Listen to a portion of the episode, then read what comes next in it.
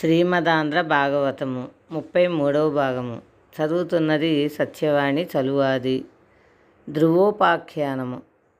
భాగవతంలో ధ్రువోపాఖ్యానము అనే ఒక ఉపాఖ్యానం ఉన్నది. మీరు క్రతువు చేసేటప్పుడు ఒక పుణ్యదినం నాడు ఒక వ్రతం చేయాలి అంటే మనస్సు అక్కడ ఉండకపోవచ్చు ఉండవచ్చు. కొన్ని కోట్ల జన్మల తరువాత ఎప్పుడో ఎవడో ఒక్క మనుష్యుడు మాత్రమే ఈశ్వరుని అనుగ్రహం పొందినవాడు మాత్రమే ద్వాదశి నాడు ధ్రువోపాఖ్యానమును వింటున్నాడు. ద్వాదశి నాడు ధ్రువోపాఖ్యానం వింటే ఎన్నో మంచి ఫలితములు వస్తాయి. ఎన్నో గ్రహములు ఉపశాంతి పొందుతాయి.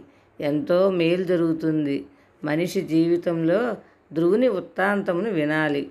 భాగవతాంతర్గతముగా వినడం అనేటటువంటిది మరింత గొప్ప విషయం. ద్వాదశి నాడు కానీ పౌర్ణమి నాడు కానీ అమావాస్య నాడు కానీ దినక్షయమునందు కానీ అసుర సంధ్య వేళ కానీ ధ్రువచరిత్ర వింటే చాలా మంచిది. సుందరకాండ తెలియని వారు ఎలా ఉండరో అలాగా ధ్రువోపాఖ్యానము ప్రహ్లాదోపాఖ్యానము తెలియని వారు ఉండరు. ధ్రువచరిత్ర ఒక ఆశ్చర్యకరమైన సందర్భము. మైథున సృష్టి జరగడం కోసం బ్రహ్మగారు తన శరీరంలో నుంచి శతరూప అనే స్త్రీ రూపమును స్వయంభువ మనువు అనే పురుష స్వరూపమును సృష్టి చేశారు. వారిద్దరిని సృష్టి చేయమని బ్రహ్మగారు ఆదేశించారు. వారికి ఆకూతి దేవహూతి ప్రసూతి అనే ముగ్గురు కుమార్తెలు ప్రియవ్రతుడు ఉత్తానపాదుడు అనే ఇద్దరు కుమారులు కలిగారు. ఉత్తానపాదుడికి మొదటి భార్య సునీతి రెండవ భార్య సురుచి. ఆ ఇద్దరు భార్యలతో చాలా సంతోషంగా ఉత్తానపాదుడు జీవితమును గడుపుతున్నాడు. ఉత్తానపాదుడు అంటే పైకి కాళ్ళు ఉన్నవాడు. సునీతి ఎప్పుడూ నీతి చెప్తూ ఉంటుంది. సునీతికి ఒక కుమారుడు సురుచికి ఒక కుమారుడు కలిగారు. సునీతి కుమారుడు ధ్రువుడు సురుచి కుమారుడు ఉత్తముడు. సాధారణంగా ఎవరికైనా జ్ఞానం పట్ల వైరాగ్యం పట్ల మమకారం ఎప్పుడు కలుగుతుంది? అసలు భోగం అనుభవిస్తే వైరాగ్యం అనే మాట వస్తుంది. భోగమే అనుభవించని వాడికి వైరాగ్యం అనే మాటకు అర్థం లేదు. రాజు అయిన ఉత్తానపాదుడికి సురుచి అందున్న ప్రేమ సునీతి ఎందు లేదు. సునీతి అందు లోపల గౌరవం ఉన్నా సురుచికి లొంగిపోయిన వాడవడం చేత సునీతిని గౌరవించలేడు. ఒకనాడు ఒక ఆశ్చర్యకరమైన సంఘటన జరిగింది. ఒకనాడు అంతఃపురంలో ఉత్తానపాదుడు కూర్చొని ఉన్నాడు. పక్కన సురుచి నిలబడి ఉన్నది. సురుచి కొడుకైన ఉత్తముడు తండ్రి తొడ మీద కూర్చున్నాడు. సునీతి కొడుకైన ధ్రువుడు పరుగు పరుగున వచ్చాడు. అతనికి కూడా తండ్రి తొడ మీద కూర్చోవాలనే కోరిక కలిగింది. తండ్రి ధ్రువుని తన తొడ మీద ఎక్కించుకోలేదు. తండ్రికి కొడుకు మీద ప్రేమ లేక కాదు. సురుచి పక్కన ఉండడం వలన ధ్రువుని తన తొడ మీదకి ఎక్కించుకోలేదు. ఒకసారి సురుచి వంక చూశాడు. ఆవిడ ఒక గమ్మత్తైన మాట అంది. నీవు నిజంగా తండ్రి తొడ మీద కూర్చునే అదృష్టం పొందినవాడవైతే నా కడుపున పుట్టి ఉండేవాడివి. నీకు ఆ భాగ్యం దక్కదు. కేవలం అభిజాత్యంతో ఈ మాట అన్నది. సురుచి మళ్ళీ నా కడుపును పుట్టడం అంటే మాటలు కాదు. నా కడుపును పుట్టాలి అంటే ఎంతో అదృష్టవంతుడై ఉండాలి. నా కడుపున పుట్టలేకపోయిన వాడు తండ్రి తొడ మీద కూర్చోవాలి అంటే ఏమి చేయాలో తెలుసా? ఇంద్రియములకు లొంగని వాడైనా అదోక్షజడైన శ్రీ మహావిష్ణువు పాదార విందములను సంసేవనం చేయాలి. అప్పుడు ఆయన నిన్ను అనుగ్రహిస్తాడు అన్నది. నిజమునకు శ్రీమన్నారాయణుని అనుగ్రహం ఉన్నది కాబట్టి ధ్రువుడు సునీతి ఎందు పుట్టాడు. ధ్రువుడు ఏడుస్తూ వెళ్ళిపోయాడు. అమ్మ వాడిని ఎందుకురా ఏడుస్తున్నావు అని అడిగింది. జరిగిన విషయం అంతఃపుర కాంతల ద్వారా తెలుసుకున్నది సునీతి. ఆవిడ కొడుకును చూసి నాయన మీ నాన్న తొడ ఎక్కనివ్వలేదని ఏడుస్తున్నావు కదా నువ్వు గత జన్మలలో చేసుకున్న పాపమే ఇవాళ నిన్ను ఏడ్చేటట్లుగా చేసింది. నీ పినతల్లి కానీ నేను కానీ నీ తండ్రి కానీ నీ బాధకు కారణం కాదు. నువ్వు చేసుకున్న పాపకర్మయే నీ దుఃఖమునకు కారణము.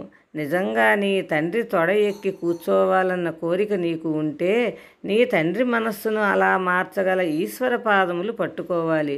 నీవు అరణ్యములకు వెళ్ళి శ్రీమన్నారాయణను కూర్చి ధ్యానం చెయ్యి. ఆయన అనుగ్రహం కలిగిందంటే నీ తండ్రి అంకసీమ చేరగలుగుతావు అని చెప్పింది. పిల్లవాడైన ధ్రువుడు అమ్మా అయితే ఇప్పుడు నేను బయలుదేరతాను. శ్రీమన్నారాయణ గురించి తపస్సు చేస్తాను. ఆ స్వామి అనుగ్రహమును పొందుతాను అన్నాడు. లోక కళ్యాణం చేసే నారద మహర్షి వచ్చి నాయన నువ్వు ఎక్కడికి వెళ్తున్నావు? అని అడిగాడు. ధ్రువుడు నేను అడవికి వెళ్తున్నాను. నారాయణ్ను గూర్చి తపస్సు చేస్తాను అన్నాడు. నారదుడు నవ్వి నీకు నారాయణుని గురించి తపస్సు దేనికి? అని అడిగి ఈ బుద్ధి నీకు నిలబడుగాక అని పరమ పావనమైన తన చేతిని ధ్రువుని శిరస్సునందు ఉంచాడు. పిమ్మట నారదుడు ధ్రువుని నారాయణుడు కనబడితే ఏం చేస్తావు? అని అడిగాడు. ధ్రువుడు అన్నిటికన్నా చాలా పెద్ద పదవి కోరతాను. నారదుడు ఏ పెద్ద పదవిని కోరతావు? అని అడిగాడు. ఏమో నన్ను అడక్కండి. నాకు ఏ పెద్ద పదవి ఇవ్వాలో ఆయనకు తెలుసు. ముందు నేను ఆయన్ని చూడాలి ఆయనతో మాట్లాడాలి. ఆయన ఇవ్వగలడని అమ్మ చెప్పింది. ఆయన గురించి తపస్సు చేస్తాను. ఆయన వస్తారు. పెద్ద పదవి కావాలని అడుగుతాను. దాన్ని పొంది తిరిగి వస్తాను అన్నాడు. నారదుడు నవ్వి నువ్వు పొందేదేమిటో నీకు తెలియదా పెద్ద పదవిని పొందుతావా? అందుకు నేను ఒకటి చెప్తాను విను. నారాయణుడు కోసం వెళ్ళిన వాళ్ళు చాలామంది ఉన్నారు. ఇంద్రియములను జయించే ప్రయత్నంలో వెళ్ళి కూర్చొని తపస్సు చేసిన వాళ్ళకి రాత్రింబవళ్ళు బొటన వేలు మీద నిలబడి తపస్సు చేసిన వాళ్ళకి అంతంత కష్టములు పడిన వారికి శ్రీమన్నారాయణ దర్శనం అవ్వలేదు. నీవు నీకు నేను ఒక పెద్ద సూత్రం చెప్తాను. దానిని నీవు మనసులో పెట్టుకో. అలా చేస్తే నీకు మనస్సునందు కలిగినటువంటి ఖేదం పోతుంది. నీకన్నా చాలా గౌరవింపదగినటువంటి పెద్దలు కనబడినట్లయితే నువ్వు వాళ్ళని గౌరవించి నమస్కరించి ఆదరించు సంతోషించు. నీకన్నా ఎక్కువ ఈశ్వర విభూతి ఉన్నవాళ్ళు కనబడితే వాళ్ళను చూసి ఎప్పుడు అసూయ పడకు. సంతోషంతో వారిని చూసి నమస్కరించు. నీతో సమానమైన విభూతి ఉన్నవారితో మిత్రత్వం చెయ్యి. తక్కువ విభూతి ఉన్నవాళ్ళు కనిపిస్తే వాళ్ళు కూడా పైకి రావాలని ఈశ్వర్ని కోరుకొని కారుణ్యంతో ప్రవర్తించు. ఈ మూడు గుర్తుపెట్టుకుంటే నువ్వు చక్కగా వృద్ధిలోనికి వస్తావు. ఇక ఇంటికి వెళ్ళు అన్నాడు. ధ్రువుడు అన్నాడు. మీరు చెప్పిన మాటలు వినడానికి చాలా సొంపుగా ఉన్నాయి. నేను పుట్టుక చేత క్షత్రియుడిని కదా. నాకు కొంచెం పౌరుషం ఎక్కువ. మా పిన్ని నన్ను అంత మాట అన్నది. నా మనసు ఎంతో గాయపడింది. శ్రీమన్నారాయణ సందర్శనమనే రసాయనమే మా పిన్ని మాటలనే ఈ లోపల కలిగినటువంటి వ్రణమును మాన్పగలదు. శ్రీహరి కనబడతాడా లేదా అనే బెంగ లేదు. నేను వెళ్ళి తపస్సు చేస్తాను అన్నాడు. ధ్రువుని పట్టుదలను గుర్తించి నారదుడు ఇలా అన్నాడు. హార కిరీట కేయూర కంకణ ఘన విభూషణుండాశ్రిత పోషణుండు లాలిత కాంచీ కలాప శోభిత కటిమండలుండంచింత కుండలుండు మహనీయ కౌస్తుభమణి గృణిచారు గ్రైవేయకుండానందదాయకుండు సలలిత ఘన శంఖచక్ర గదా పద్మహస్తుండు భువన ప్రశస్తుడజుడు గమ్ర సౌరభ వనమాలికాధరుండు హత విమోహుండు నవ్య పీతాంబరుండు లలిత కాంచన నూపురాలంకృతుండు నిరతిశయ సద్గుణుండు దర్శనీయతముడు.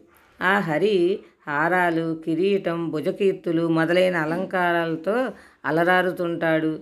ఆయన కటి ప్రదేశం అందమై మొలనూలు చేత ప్రకాశిస్తూ ఉంటుంది. ఆయన చెవులకు మకర కుండలాలు ధరిస్తాడు.